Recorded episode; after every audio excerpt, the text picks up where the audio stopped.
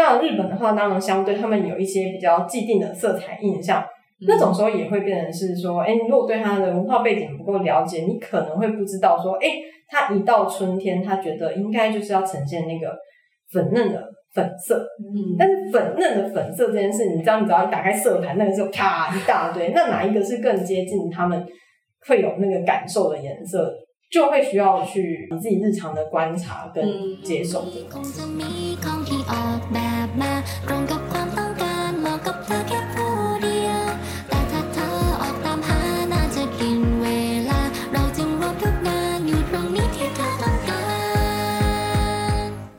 大家好，欢迎收听本期的 Pinko 聊聊。Pinko 聊聊是希望通过轻松聊天访谈的方式，让大家可以更了解设计、创业，还有 Pinko，也提供大家对理想生活的更多想象。我是 Pinko 的 Abby，我是 Pinko 的 Lucy。好，Lucy 上次来代班之后，现在就是会正式成为我们的一份子。好，那我觉得今天的主题很特别，也算是一个我们的新单元，叫做品味职场。那这件事情是为了什么呢？其实我相信在收听我们的听众，应该有蛮多人是 Pinko 可能忠实粉丝，或是对 Pinko 这个公司很好奇。那我们希望可以透过就是访问内部成员的方式，来让大家更了解 Pinko 的一些文化或者样貌。之前我们引导过我们的有一个斜杠的产品设计师 Rebecca，那另外也找到了我们做群众募资的负责人马克来做分享。所以今天是我们第三代是谁呢？好，我今天要介绍的是一个我们非常非常资深的队友，他叫小龟。那小龟，你要先跟我们分享一下你在 p i n k 做多久了？我在 Pinko 已经待刚满八年，OK，如果 in case 就是现在在收听的不是很清楚的话，Pinko 目前大概是十一年的公司，对所以小哥大概是在我们第三年的时候就加入了，非常非常资深。对，那可以跟大家介绍一下你的职称，还有你在公司里面目前的职务内容。好，呃，我目前的职称是 Art Director，但是我持续也是从呃 Visual Designer 就是一路，因为其实八年时间很长，所以其实途中都有一些转变这样子。对，但是一直都是在呃视觉设计或是品牌相关这一块去做耕耘。嗯，你刚刚有讲到 Art Director 跟 Visual Designer 这两件事情有什么不一样吗？就是它会有差别吗？通常来说，比如说 Art Director，我们通常会把它认为是比较是艺术指导，所以它相对于设计师会负担再多一点所谓指导上的责任，或者是你会有更多除了视觉上表现，你要去学习跟琢磨的地方。但是每个人可能对 Art Director 的期待会稍微不一样，这样子。然后可是以拼会来讲的话，可能对 Art Director 的期待就是会，嗯，当然你自己的专业技能一定要达到。一个程度之外，但是你有没有办法把这样子的技能，也就是你所会的事情，也可以用比较清晰的表达方式，让你的队友也可以试着去理解。刚开始，我觉得我自己也是，就是当我还是一个菜鸟，菜鸟非常菜的时候，也是有一种就是被我当时的呃艺术总监就是呃追着打的感觉吧，就是可能我每次做出来的东西，他都会觉得。哪里怪怪的，他可能就会告诉我说，你可能应该要怎么做，或是你要怎么理解这次的 project，其实它到底要呈现出什么样的东西，然后才依循着那个方向去做一些调整，这样。但是这个东西，因为视觉化的东西，有时候你可能，有时候文字可能完全，就是你很难完全去表达到那么精准，所以要怎么样去讲到，让别人从文字或是口语上到。要转换成视觉这一段，可以有比较深刻的了解，我觉得是蛮需要的一件事情吧。对，一个技能吧，某种程度上。那你因为刚刚听起来很多东西都很还蛮玄的，就像我这种不是，你知道不是美术背景出身的人，你说视觉语言，然后他看，因为对我们来讲很抽象，我相信喜欢 Pinko 的人应该也。很想要提升，或者是会觉得他自己品味应该不错。但如果有一个专家来跟我说，哎、欸，其实视觉语言他应该要怎么学习、怎么看，我会很好奇。你可以跟我们分享一下，有没有具体的例子哦？嗯，因为呃，那我们先回到就是视觉表现上的范围来讲好了，嗯我觉得这样可能比较清楚。就是因为比如说，可能大家看，假设好，假设一张海报，或我们站上任何一张 banner，嗯，那大家只看那个图像，就像你刚刚说，美丑可能会有主观的问题，我觉得确实就是，如果你只是单问我说，哎、小妹，你觉得这张图好看吗？如果你这样问我，我一定会告诉你我自己主观的想法，我觉得好看或不好看。嗯可是你如果问我说，你觉得它的资讯传递的清楚吗？我觉得这个东西它就会很客观跟具体。嗯，具体来说，资讯传递里面包含什么？我觉得会有几个方向，就是说，一个是所谓的文字的资讯，嗯就是大家可阅读的这样的资讯，然后一个是它要传递的比较细微的图像的讯息，它可能就是比较情绪面的，比如说一张海报，你问我说，哎，你觉得它看起来活泼吗？你觉得它呈现的感觉是宁静的吗？这种比较具体的所所谓像形容词，因为比如说我们现在要做一档非常热销哈 sale 的路线，嗯可是我给了你一张看起来都是很宁静气氛的视觉，那这个时候可能我就会觉得不适合。就算我觉得那个宁静的感觉，我自己个人很喜欢，嗯我个人很喜欢，这是一个主观的表现。是可是如果回到刚刚，就是说我现在想要的是一个哈 sale 的感觉，但是你给我一个宁静的东西，那我可能就会觉得这并不适合这个状态。所以虽然有点离题，但我觉得设计它会是会有客观跟主观之间的差别。我觉得这也是一个要小心的事情，就是当需要讨论设计适不适合，我我个人会建议用适不适合，因为我通常不用好跟坏来想这件事情，嗯是因为那终究取决于目标跟你做这件事情的目的，或者是你要传递的讯息到底是什么。嗯，不会啊，我觉得我觉得虽然小哥刚刚应该被我逼到死角，讲出这番话，因为解释的耶完全不在访纲里面，但我我觉得很清楚诶，因为他真的是像我们这种，嗯，真的不是视觉或是设计起家的人，我真的我相信你应该也听过超多队友跟你讲说，我觉得这不好看，我觉得这个很好看，这我喜欢。我觉得你们住口 我没有要问你的个人意见，好不好？对我们不知道，就是不懂这个视觉语言层次的人来讲，我们就是很容易直接你来问说，哎，那这个设计，然后给我们几个选择，我们就会很主观的说，哦，我比较喜欢这个。对，对吧所以说是想说大家冷静哦，大家先回想一下原本想要干嘛，好不好？OK，所以回到就是，我觉得这个蛮好的，就是我觉得 Banner 是一个非常好的例子。可能听众有些人如果做行销产业的话，应该会很知道 Banner。你在网站上面看到的网站上可以看到的一些图图像图像广告，对，那这个这个 banner 的话，我觉得它很重要，是因为比如说我们有实体活动，然后、嗯所以实体活动可能最重要会是活动名称，然后时间、地点。嗯，好，这个可能就是在那个短小小的那个图片里面，大家要很快速注意到的。嗯这就是刚刚小慧讲的这个视觉延伸是。但是如果现在换成下一个档期是，可能是我们促销活动，比如说圣诞节档期、中年档期的话，那可能折扣会是最重要的，或是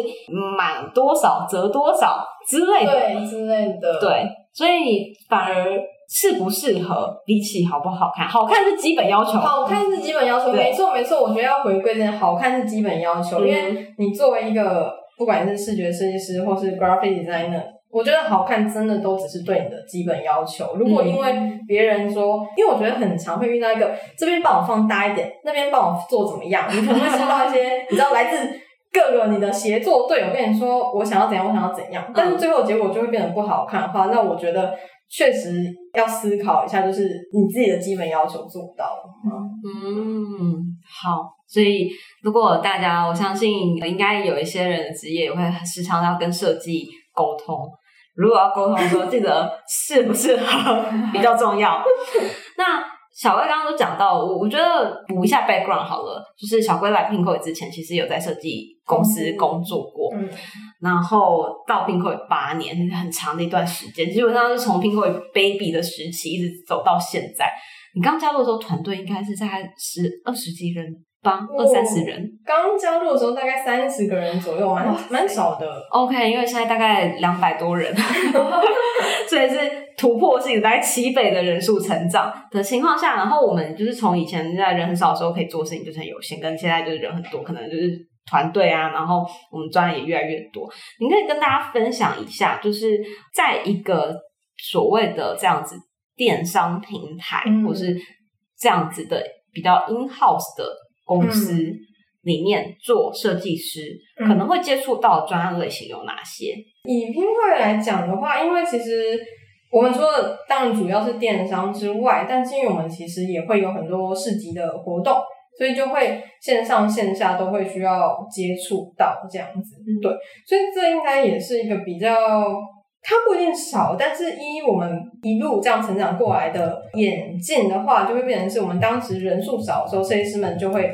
线上线下你同时都需要掌握，会是一个比较难的事情。我觉得，因为我自己刚、像 Amy 刚刚前面讲到，因为我前面其实在设计公司工作的时候，我可能比较专注在线下相关的东西，但是等于是进到拼会来之后，线上的东西反而是变得比较多，或者是它变成你每天一定要接触到。嗯，哎，我觉得我是设计相关背景的，可能比较可以理解这一块，就是线上跟线下的差异，因为它但差异是什么？你们现在面对的是两个门外，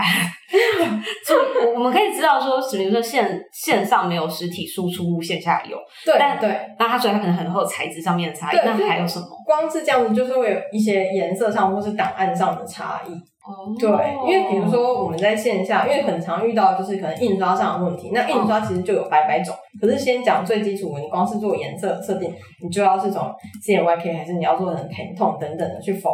印刷上的做使用。要对色，对不对？因为对你对的厂商不一定真的出你对那个色的颜色。对对。OK，但是当然到线上的话，它可能又会有呃，你要足够理解 PNG、JPG，然后到 SVG，然后有一些图是我们自己出就好，还是我们要再跟前端的工程师合作？那他们需要怎么样的档案，可能又会有不一样的差别。嗯，对那所以在拼后的这样子的视觉设计师来讲，两者都要理解，都要会，对不对？对，哎我不知道这这件事情是困难吗，因为比如说，如果是社群小编好了，嗯。他可能可能他同时会几个平台都有经营过，类似这样子。但是可能像有些广告投手，他可能就是专门的只理解可能 Google 或者他专门理解 Facebook，、专门只理解一些诶类似，好像。有的专业它要跨本来比较困难，因为比如说它的平台的复杂度等等的。对但我不知道，就是这样子的图像设计上面，线上跟线下嗯都要理解，都要可以做的时候，对，这件事情，比如说对于呃我们的 visual designer 来讲，一个是它是困难的嘛，它的两个嗯跨的领域门槛是很难的嘛。另外一个是、这件事情是好还是不好？好，困难的吗？我觉得困难的吗？这件事情就是跟设计师的背景比较相关。嗯对，但是因为像我自己，因为像刚刚前面讲，我前面其实是比较专注在线下那一块，所以线上我反而是进到拼会之后才开始有比较多的理解跟、嗯跟学习这样子。因为除了刚刚的图之外，比如说刚开始加入要去理解什么是 responsive design 的时候，我就觉得很困惑，我就觉得说，嗯，什么意思？那个图是会怎样子缩放吗？或者它会怎么样被遮住吗？那时候我就觉得，你刚刚讲那个是 RWD 吗？对对对，哦没错，好，就是解释一下，就是响应式的设计，所以有一些如果是做响应式的设计的话，就跨载具，它在不同的尺寸上面，它都可以跟原本页面有变化的去制度的调整显示。没错。然后，但是里面就会跟出图的大小有关系。对它跟你要怎么出那个图，或是你要怎么闪避那些会呃被裁切的位置等等，你就要很留意。你不是像一张，因为线下的东西它不会动，它不会变，所以你一定就是说，比如说我是 A 四，那我一定在 A 四里面把资讯摆好、摆满好、结束这样子。嗯但是线上就会有比较多的变化要去考虑。比较动态型。对对，那所以对于你来讲，你其实也是跨了一个领域，你是从线下到线上。对我觉得对我来说那我们大多数的 visual designer 的队友，他的 background 里面，你们在找的时候，你们会怎么看这个比重？因为可能很多人，因为其实我们听妹都还蛮年轻的，嗯，那大家可能能够有两边经验是最好，但是可能我想大多数人应该会先深入某一个领域。对。对，那要这样子的话，我们会怎么去评估或者说去了解？对设计师来说，最重要的当然还是作品集，但是确实我们会稍微先优先看一下线上的作品，是因为虽然我们线上线下都会接触到，然后有时候甚至甚至也会有产品开发，可是线上是你每天每天你最基础一定会做到的事情。嗯对，所以这一块一定是希望就等于是当做基本功，你一定要先有基础的了解。嗯嗯对，但是线下的话，因为相对频率比较低一点，所以我们还是可以接受，就是哎进来之后跟大家一起学习跟理解这个东西。哦，OK，好，所以也帮一些如果正在观望想要加入我们的听众们 问喽，小龟自己亲身回答喽，线上是主要优先，OK，好。那这边还想要再问小鬼，就是除了因为刚刚讲很多都是那种视觉的东西、图片啊，那就是关于设计的话，是不是文字也很重要？就是在各国的文字排版。对，我觉得文字蛮重要的。然后我觉得这也是在拼会工作会遇到的一个有趣但是痛苦的事情。就是因为其实我们有经营比较多不同语系的市场，嗯所以刚开始，比如说刚开始做日本市场的素材的时候，你已经就会遇到你的日本队友会回来跟你说，我觉得这张 banner 好像哪里怪怪的，但是他可能说不出来哪里怪怪的，对。他可能也会想说，好像是字怪怪的，好像是图怪怪的，各种各种去想这样子。对，我我帮小薇补充一下，因为比较早期的时候，我们确实在各地没有当地的视觉设计师，对，所以就会他大多数的呃制作都会回到 headquarter 这边来发包。没错。设计虽然是跨国界的一个语言，但是它也很讲究对在地文化的理解。没错，所以这个在地文化这件事是一直持续的在，嗯、在做学习跟沟通。但是我觉得这也是蛮好玩的，因为其实先以你刚刚比如说讲 banner 或者讲文字排版，因为这个东西其实非常的细节，就是你可以想象日本跟台湾其实我们一样都有汉字，嗯，但是他们看的感觉跟我们看的感觉其实是会有差异的，然后字形的变化又是非常的细微。但是而且然后他们是片假名、片假名混汉字，所以他们其实对文字的节奏感跟我们是不一样的。因为我们都是中文，我们会讲那是方块字，因为我们每个字都是一个一个像方块一样。可是他们要的节奏感是不一样，所以有时候你在编排起来，或者你在选字的时候，就会产生刚刚那个说，当地的队友看了觉得很奇怪，可能他不知道要怎么告诉你。所以这个地方的话，我自己是我觉得有一个很重要的事情，当然是你要不停的去看，其实日本当地到底是怎么去做这些东西细节，因为其实很多人都会觉得，哎、日本设计好好看哦，那那个很细的美感到底是哪个什？么？嗯，对，我觉得那个真的是需要去做观察。那我有一个比较偷懒的观察方法，应该是说，你可以去加各个品牌的，比如说，比如说 LINE 的它的官方的粉丝页或什么，因为有时候你要收集很多资料，其实非常困难。但是你加入他赖的话，就等于是他自己送资料来给你看，然后你再去做观察，可以省一点力。没错，就是观察一些你喜欢的大品牌，你喜呃想要了解的那个市场的形象的样子。我觉得台湾算是在视觉语语言上面接受度比较比较高高，的相对比较高，确实，因为所以台湾的你可以看到便利商店的商品或什么，大家都会默默用一些日文字或干嘛，但是我们通常不会觉得太有强烈的违和感。嗯可是对日本人来说，完全不是这么一回事。你汉字的写法只要一个不一样，他就觉得你是不是哪里来对不正经的东西？没错，他们就是一个很讲高度讲求信赖感的一个市场。跟文化我觉得不止日文啊，因为我们还有泰国市场，所以我觉得那个也是一个很大的挑战，就是泰文又是另外一个状况。然后 我们在我们不了解这些语言的情况下，有时候可能你的排版要对塞进去的断句什么的，泰文完全是另外一个世界，就是我们第一次刚开始做泰文的素材的时候，呃，你会觉得自己是个盲人呢、你真的觉得自己是个盲人，你根本不知道他在说什么的。对，你完全不知道他在说什么。然后刚刚讲到断句，因为泰文其实蛮特别，它不像我们有逗号句，嗯他们没有标点符号，所以你是完全不知道你要把字拆在哪里。然后所以这时候你就是要一一的去跟泰国队友去对说，哎，这个东西怎么看，还是我应该要断在哪里这样。嗯那文字是一件事情，那我觉得很好玩，也是各国对色彩印象的差异也会造成蛮大的变化。像泰国，你真的就是要给他一些色彩丰富的东西，嗯，他会觉得那个东西更有那个地区地域的感觉，或是他们的 user 接受度会更高。嗯那日本的话，当然相对他们有一些比较既定的色彩印象，那种时候也会变成是说，哎，你如果对他的文化背景不够了解，你可能会不知道说，哎，他一到春天，他觉得应该就是要呈现那个粉嫩的粉色，嗯。但是粉嫩的粉色这件事，你知道，你只要一打开色盘，那个时候啪一大堆，那哪一个是更接近他们会有那个感受的颜色，就会需要去你自己日常的观察跟嗯。接受这个东西。对，因为我觉得有时候它困难在呃，我们的团队里面可能当地当下没有就是这个专业的人员，所以其他人可能只能用觉得有点奇怪，我不喜欢跟我喜欢来跟你 feedback 说，他背后要讲就是这个可能不是当地市场可以接受的，但是很难对，真的设计是一个独特的语言，它真的是一种沟通方式。然后，如果我们不是专家的情况下，很难跟你说那到底怪在哪里。对，所以我自己是觉得以，以设计师的角色来讲，我觉得保持好奇心蛮重要的。就是你不要一对人跟你说，我觉得哪里怪怪，就觉得，哎、他他被反驳了我，侵犯了他、嗯对。但是有时候你多跟他聊几句，会发现说，哦，原来是因为他们有怎么样的文化背景，所以他会觉得哪里怪怪的，或者他觉得说，啊，怎样的用色更接近当地的使用者可以接受，这样。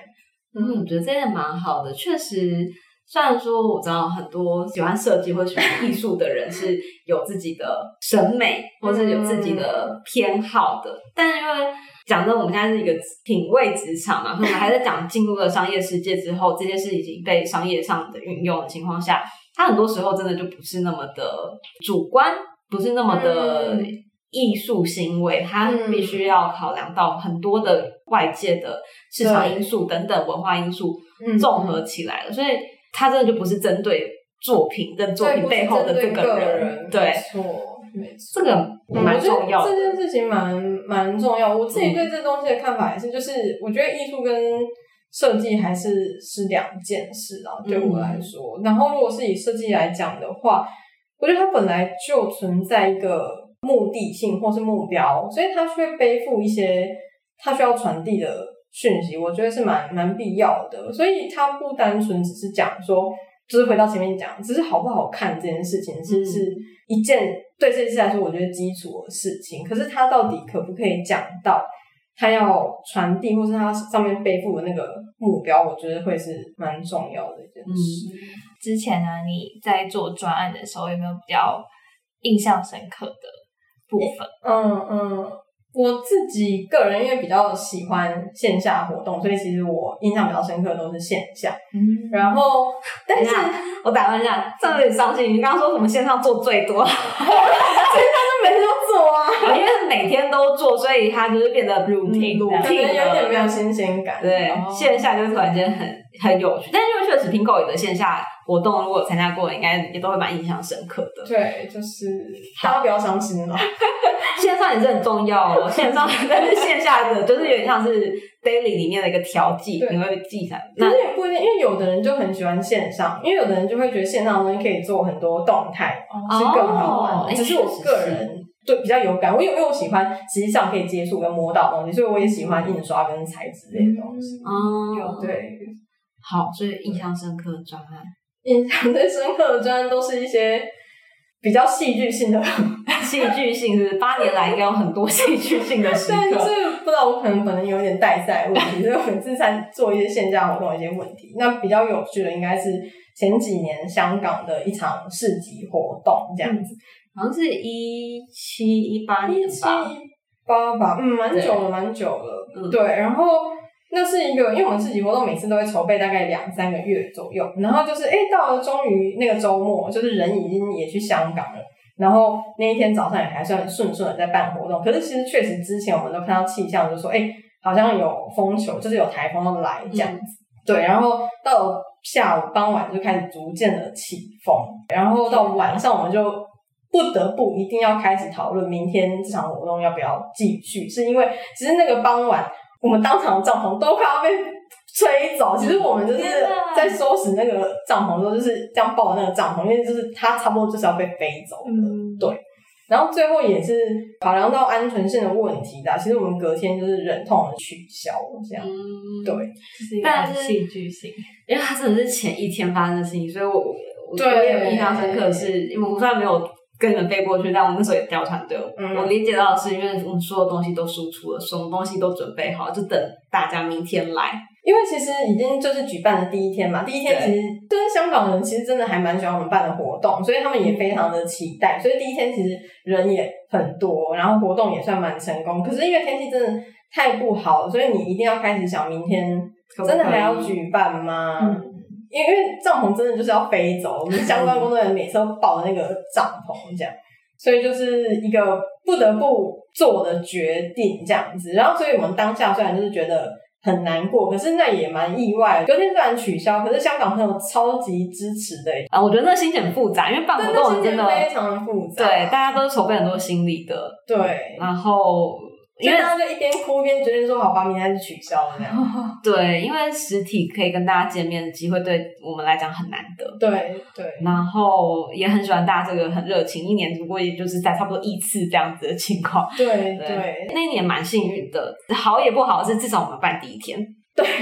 对，就是好也不好也办了第一天，这真的是大概在 Pinko 里工作比较可以体会到的经验吧。就是即使是 visual designer，我们之前在可能团队一些需要的情况下，嗯其实也会飞到各个地区去做当地的资源。呃，其实我觉得这也蛮重要，特别是现场的活动。嗯就是你，因为你如果人不在现场，你真的是不知道那个东西所有的呃，比较空间的大小、空间的感觉，然后那些地方可以做到怎么样的运用。我觉得其实你人要在现场是蛮重要的，所以我们通常呃，当时的话，其实有机会就会先去场看，哦，嗯，要不然你无法知道你要怎么运用那个场地去做到比较好的呃一个输出，这样。嗯，所以如果场地在国外的话，你们也会先去国外去做预先的场看这样子。之前有一次是要去日本，但是我就是在当天，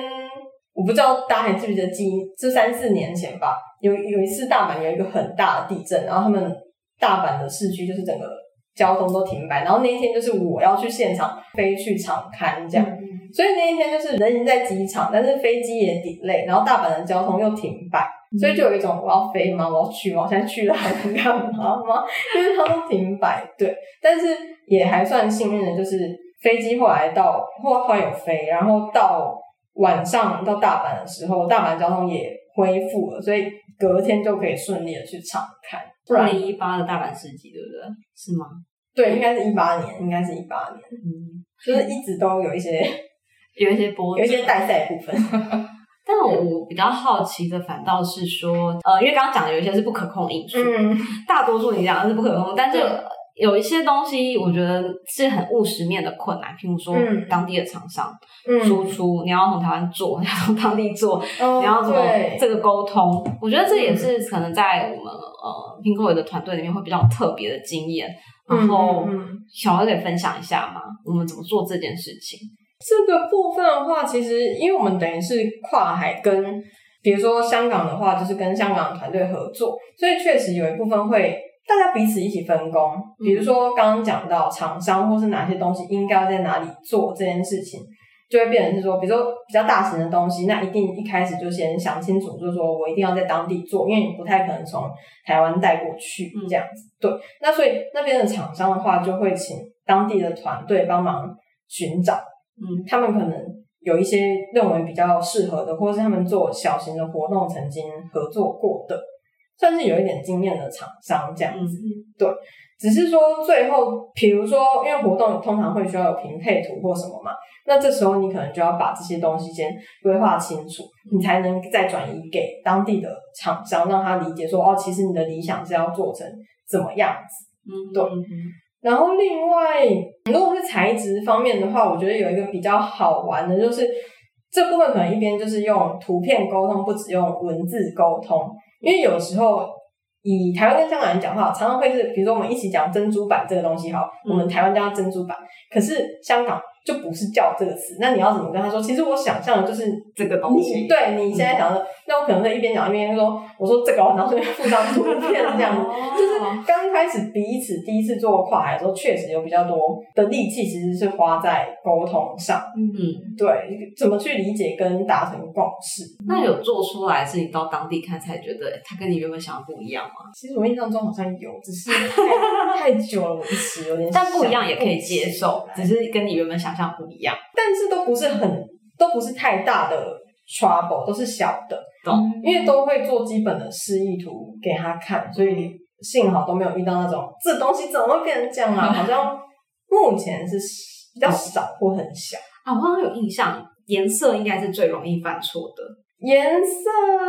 对我觉得，但是我觉得颜色有一点不能说是犯错，是因为我们很长的东西是大图输出的话，它的颜色的的掌控度要跟印刷不太一样，它确实就是很容易色偏。你真的要找到厂商愿意帮你对色的，很少。有啦，少比较少，但是真的要用力的找这样子。懂对，所以我确实我想到香港应该有一年输出一个东西的时候，到现场发现，哎、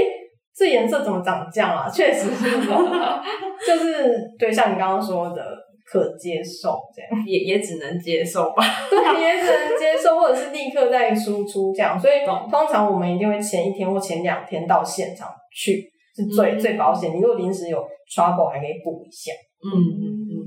我记得就之前有一本杂志有特别的写了，有点像专访日本 Good Design 这件事情，嗯因为 Good Design 它就是标准的在看设计，所谓的什么是好的设计。对，我我觉得里面有一句话，好像是某个评审说的，我觉得蛮印象深刻的是，设计这件事情，它是要来解决市场或是解决嗯现在有的问题。对，那用视觉的设计也是要解决这个嗯专案它需要传递的中间的隔阂，或是吸引人的这个目标。没错，所以它确实跟艺术不太一样。嗯，然后小小之路工商一下，我们自己也有办设计奖。对，就是只是想说设计这件事情，因为透过小龟这样讲之后，也会再去想到说，不管是平面或是工业，或是嗯各种的设计，它其实都是用好的视觉语言或是感受，然后透过一些行为方式嗯去解决或提升每一个他遇到的问题。对，这是一个很棒的方向，然后也变成说它真的跟艺术是不太一样的地方，嗯因为我觉得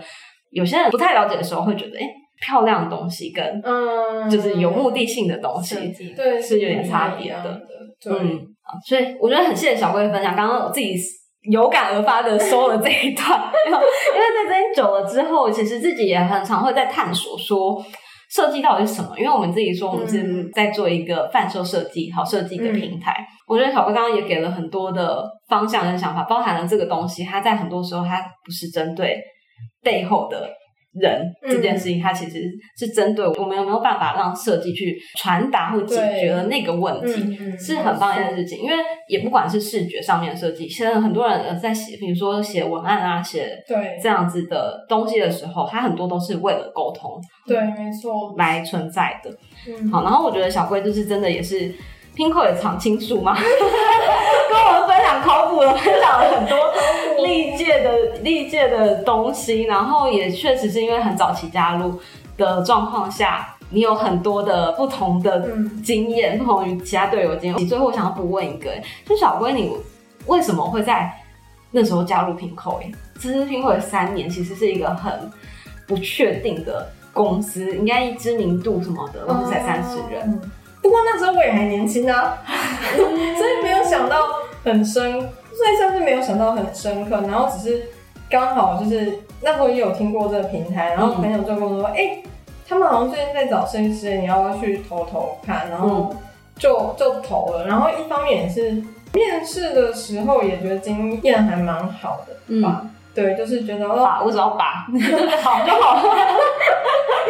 因为年代太久远，其实我有点记忆有一点遗忘了。嗯对，但我就记得那时候面试完就觉得，哎、好像当时面试我的主管也还是阿买吗？对，是阿买，就是、嗯我觉得他好像也蛮理解，就是在生活跟工作上怎么样去取得平衡这件事。嗯嗯就是聊完觉得还不错，因为当时我太年轻了，并没有想太多，然后不知不觉就加入八年。哦，好。所以，我我觉得有时候就是一个简很简单的契机真的。是一个很很小的契机。对，然后也确实可能加入的时候很年轻的你也没想到这个旅程带你走了很多对，然后也这么嗯多不同的事情。希望听完的听众如果还有兴趣的话，也可以在留言栏跟我们讲说，还是有没有想听我们什么其他的内容，或是、嗯对，或是其他的听美的状况。那今天的话是非常谢谢小龟来跟我们分享，谢谢谢谢。